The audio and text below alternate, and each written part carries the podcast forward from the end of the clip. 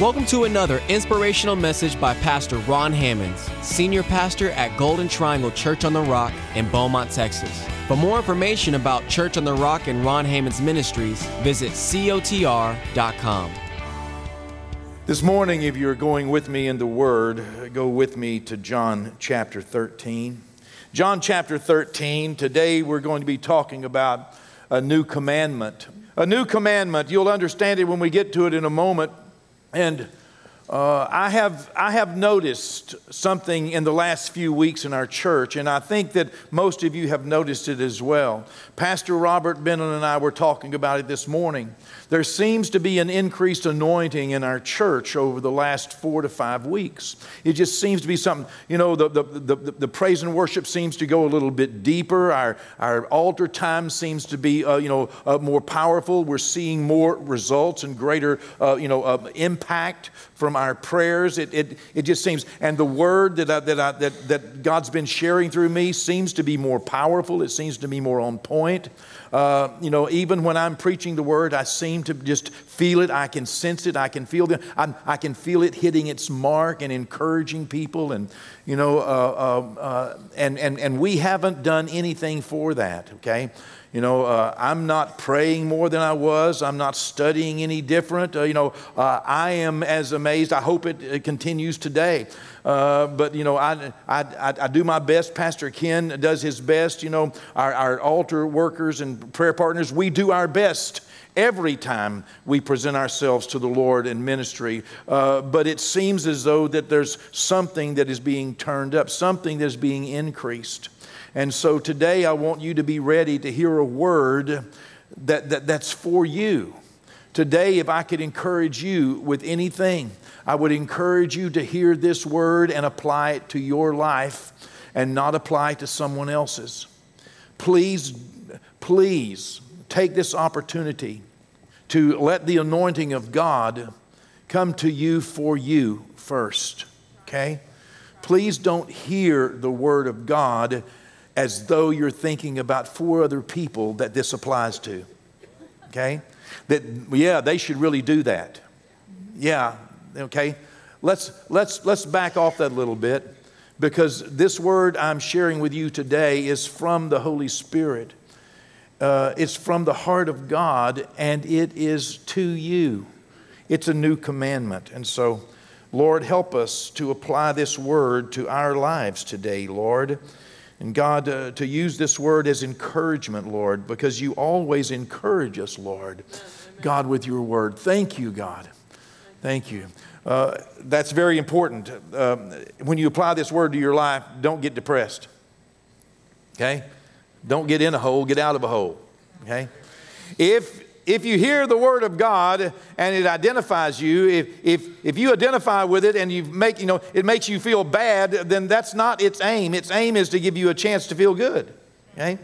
Uh, anytime a story from the Bible comes across your heart or your mind, this is what I do. Whenever, whenever God reminds me, or whenever I sit under the preaching or teaching uh, of, of, of, the story or a character, a Bible character, and, and, and I'm, I'm, I'm reminded of some story from God's Word, I try to find myself in that story. I don't try to find everybody else who, well, there's, you know, there's that, that person like that, that person's like that, oh, they're like that. I try to find myself. Who am I in that story? Now, do I like that caricature? Do I like being that person in that story? Oh my goodness. You know, if I don't like being that person, then this is my chance to change. It's not, you know, it's, it's not a nail in my coffin, it is an open opportunity to judge myself so I don't have to be judged, examine myself so that I can, you know, get out of a situation. So uh, uh, let's, if we would, just open this word this morning in John chapter 13.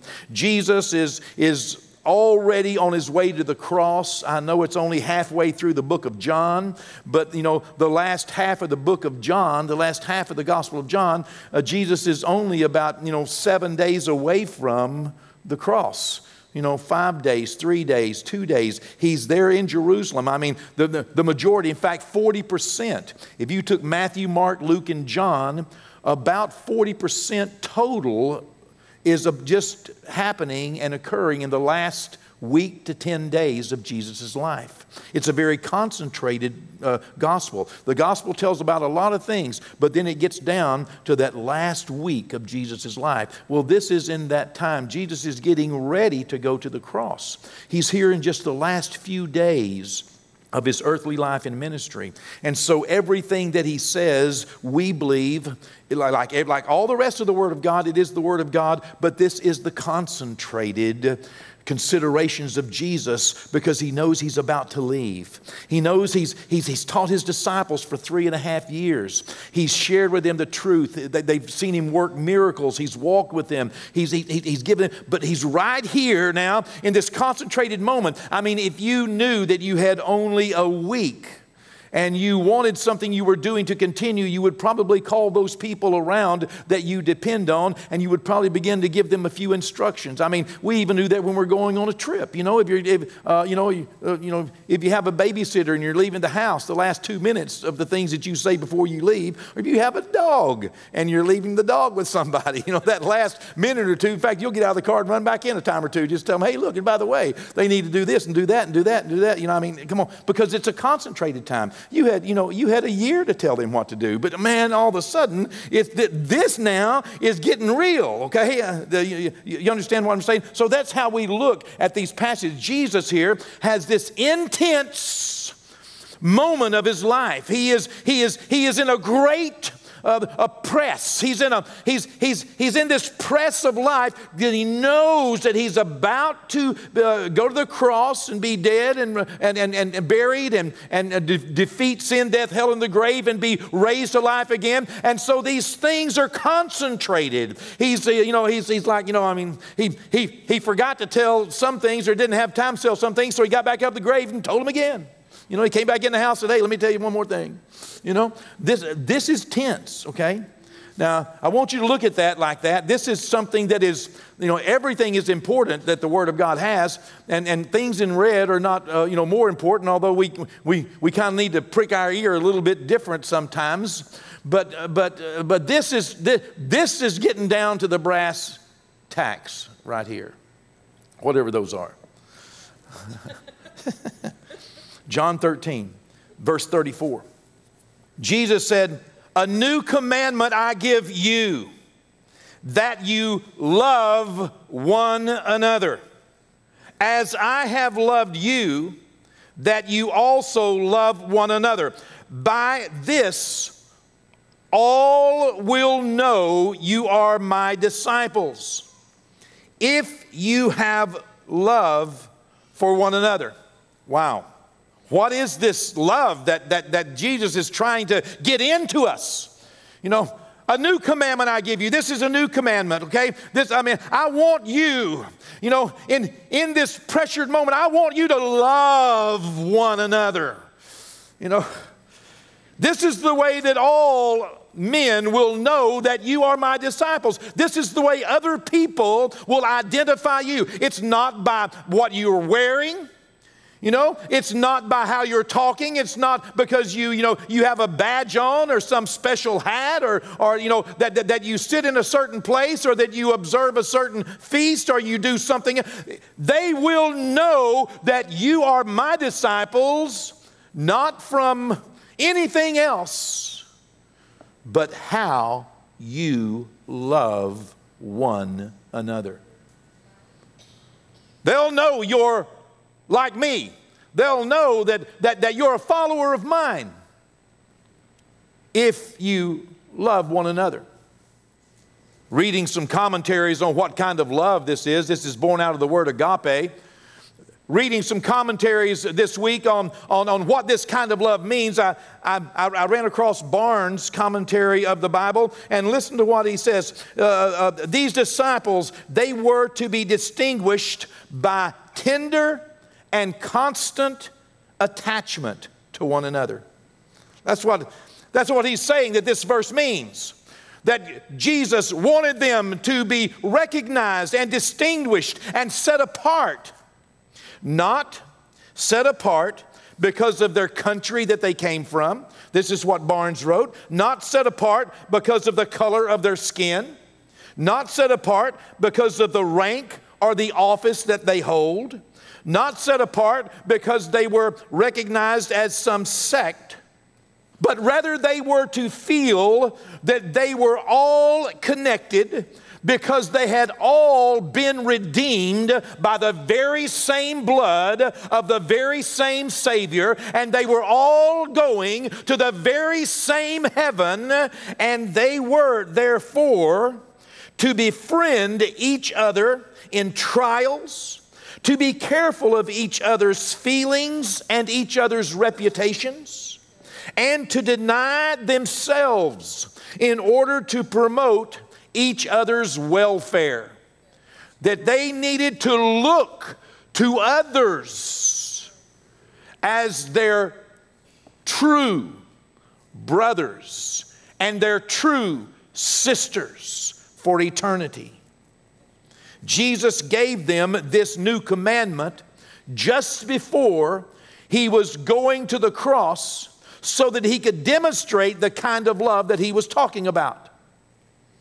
This kind of love, he said in John chapter 15, just a couple of chapters later, he's still talking about this. He said, This is my commandment. This is not my suggestion. This is not an option. This, it, it, he's not saying it would really be good if you would do this.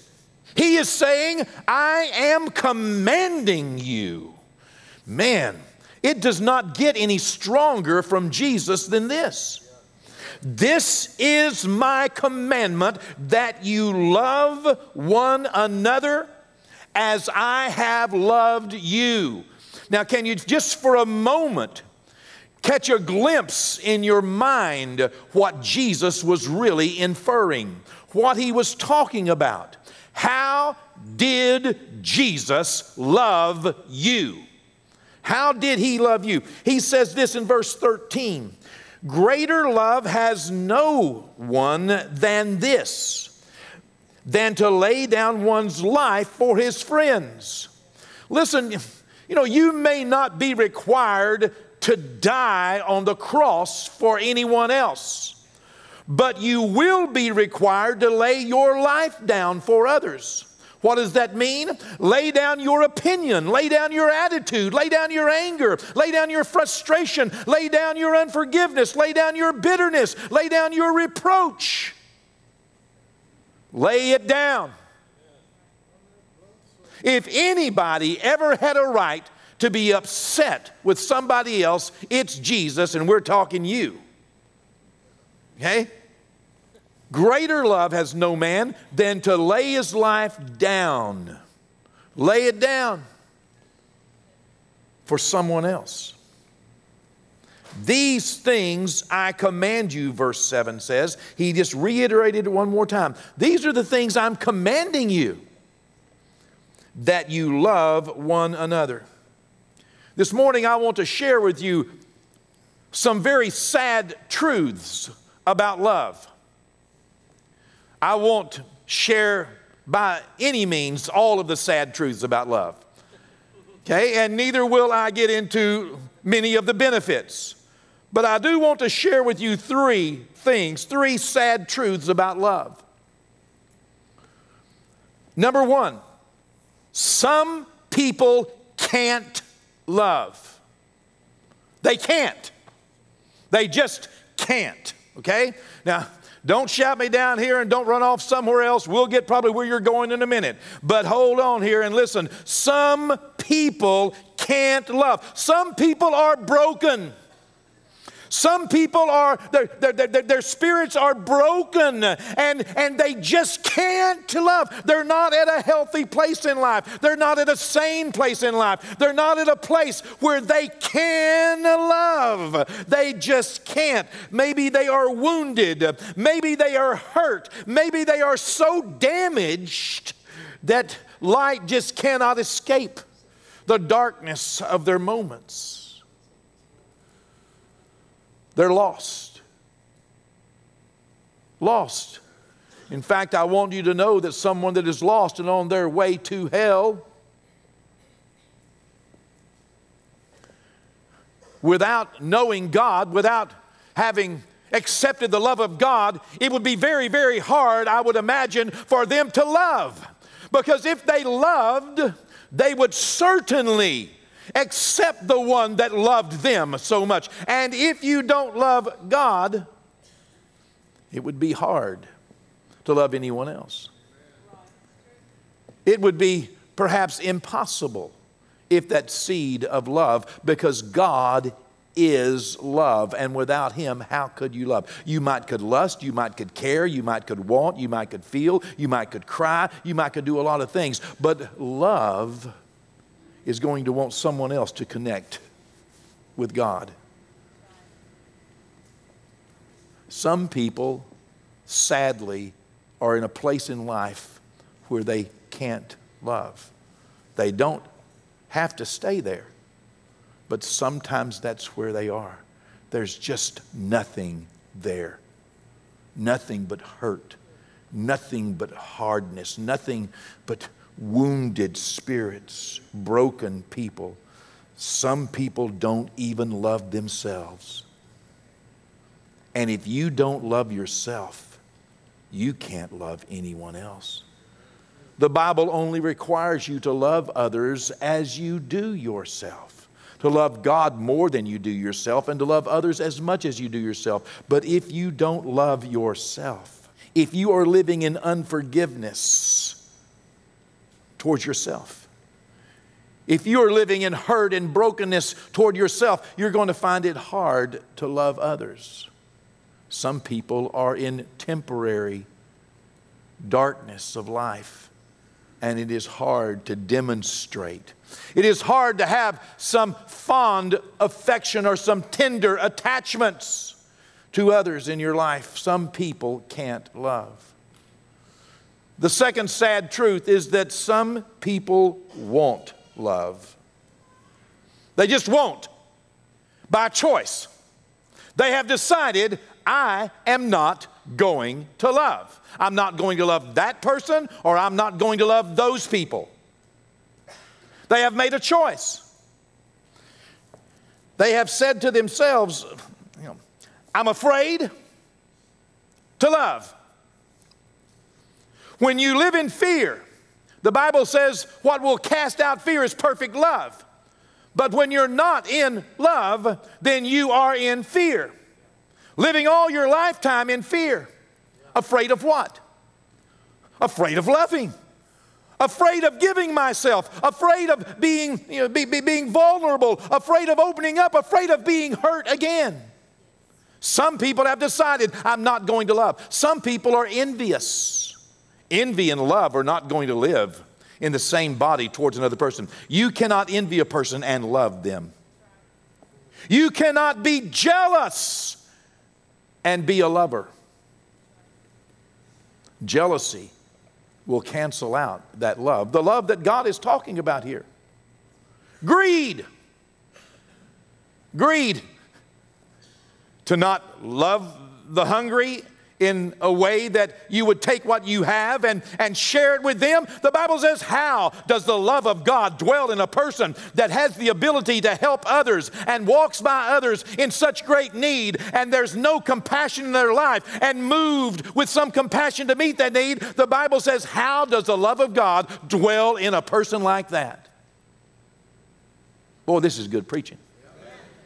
Now remember, we're not trying to find anybody but you. I'm not sharing the good points of love, I'm sharing some of the sad truths about love. Okay? Remember, we're looking for us in every story. Some people won't love. Some people are prejudiced. They've decided they're not going to love. Some of you have experienced people in your life that are so politically motivated, they're not going to love the other side of the aisle.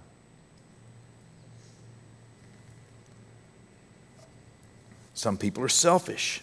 Selfishness and love don't exist, they don't coexist. The Bible says that, that, that, that, selfishness is an enemy of God. God is love. Selfishness is an enemy of love.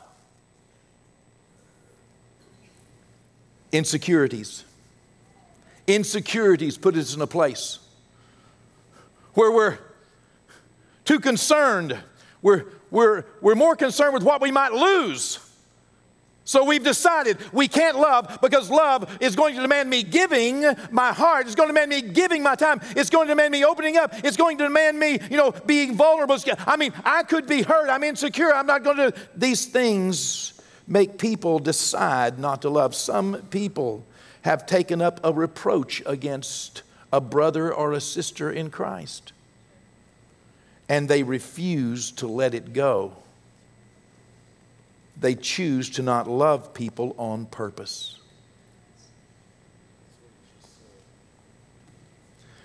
Way back in Leviticus, you know, I mean, Jesus filled the New Testament with, with, with this commandment to love. But way back in Leviticus, way back whenever God was giving his children the, the, the law, in Leviticus 19, verse 18, this is what uh, uh, God said You shall not take vengeance. I mean, it's, it's not up you, up to you to, to, to, to recompense vengeance on someone else. And, and nor shall you bear any grudge against the children of your people. Listen, a brother or sister in Christ, don't hold a grudge against them. Okay? I mean, this is Bible. Don't be holding a grudge against your brothers and sisters. That's what Jesus is saying. I'm commanding you to love them. Okay? Don't hold a grudge. Don't be vengeful. But you shall love your neighbor as yourself. Why? Because I am the Lord. Do you understand me? I am Jehovah. I am. Listen, it's my decision whether you love somebody or not. And you better love somebody. You better get out there and treat that neighbor like you want to be treated.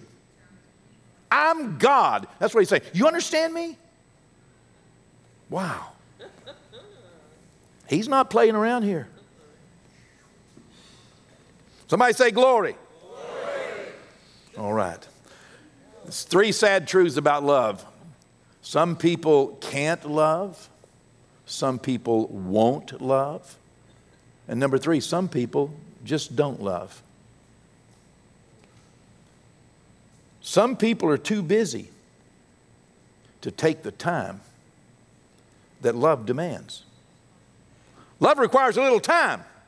You see, love is something we do, it's not just something we say and something we feel.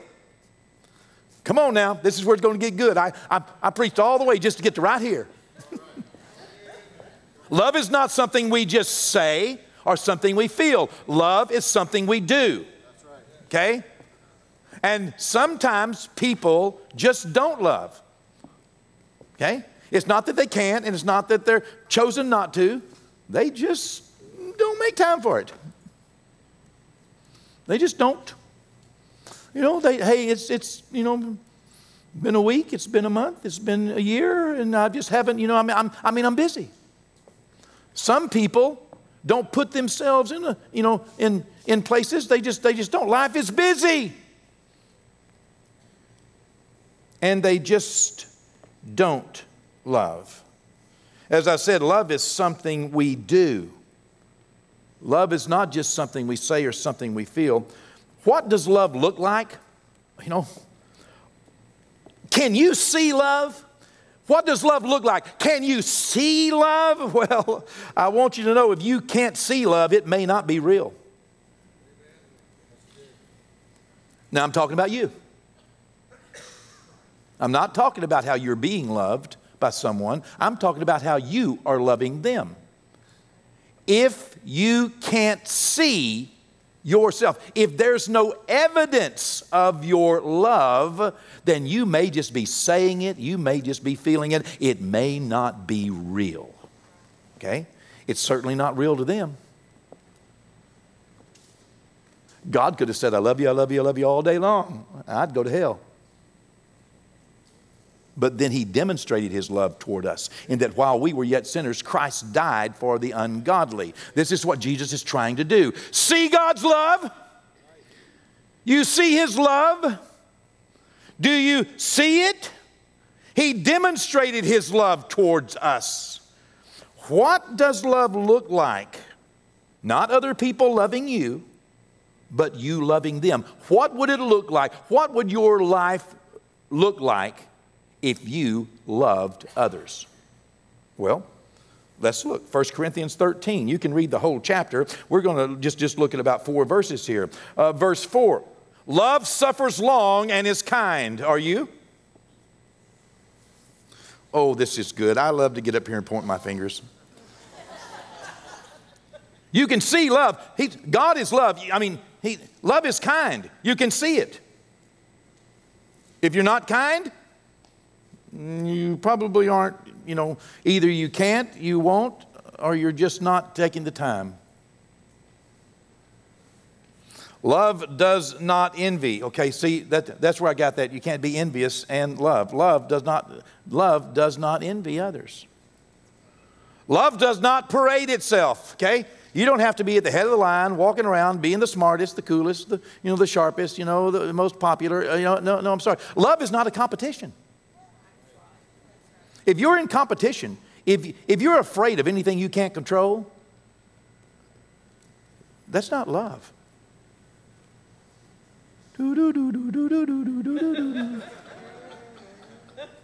Love does not compete.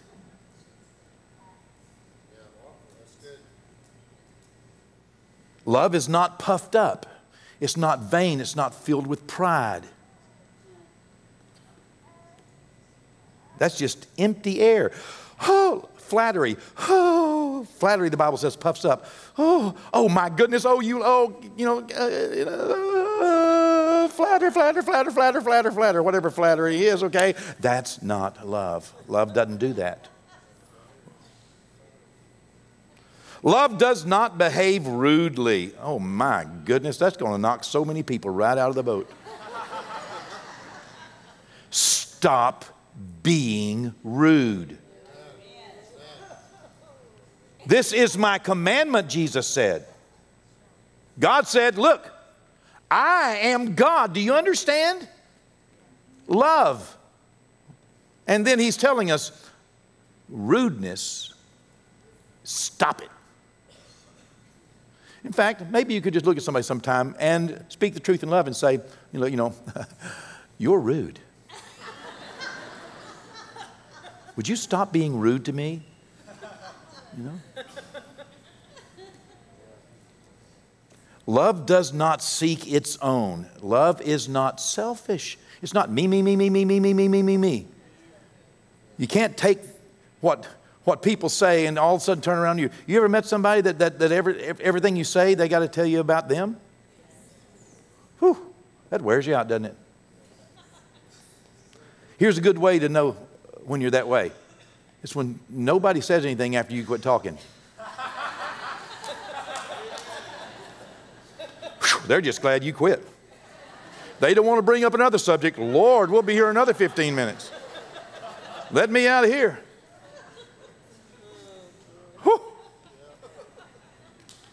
Okay. If you leave a conversation not knowing any more about the person you were talking to, but they know a whole lot more about you, okay. Especially if they didn't ask. Love is not provoked. Boy, that's one I got to work on. Oh, my goodness. You know, we all talked about this morning, prayed about this morning, but you know, I don't know what it is, but the older I've gotten,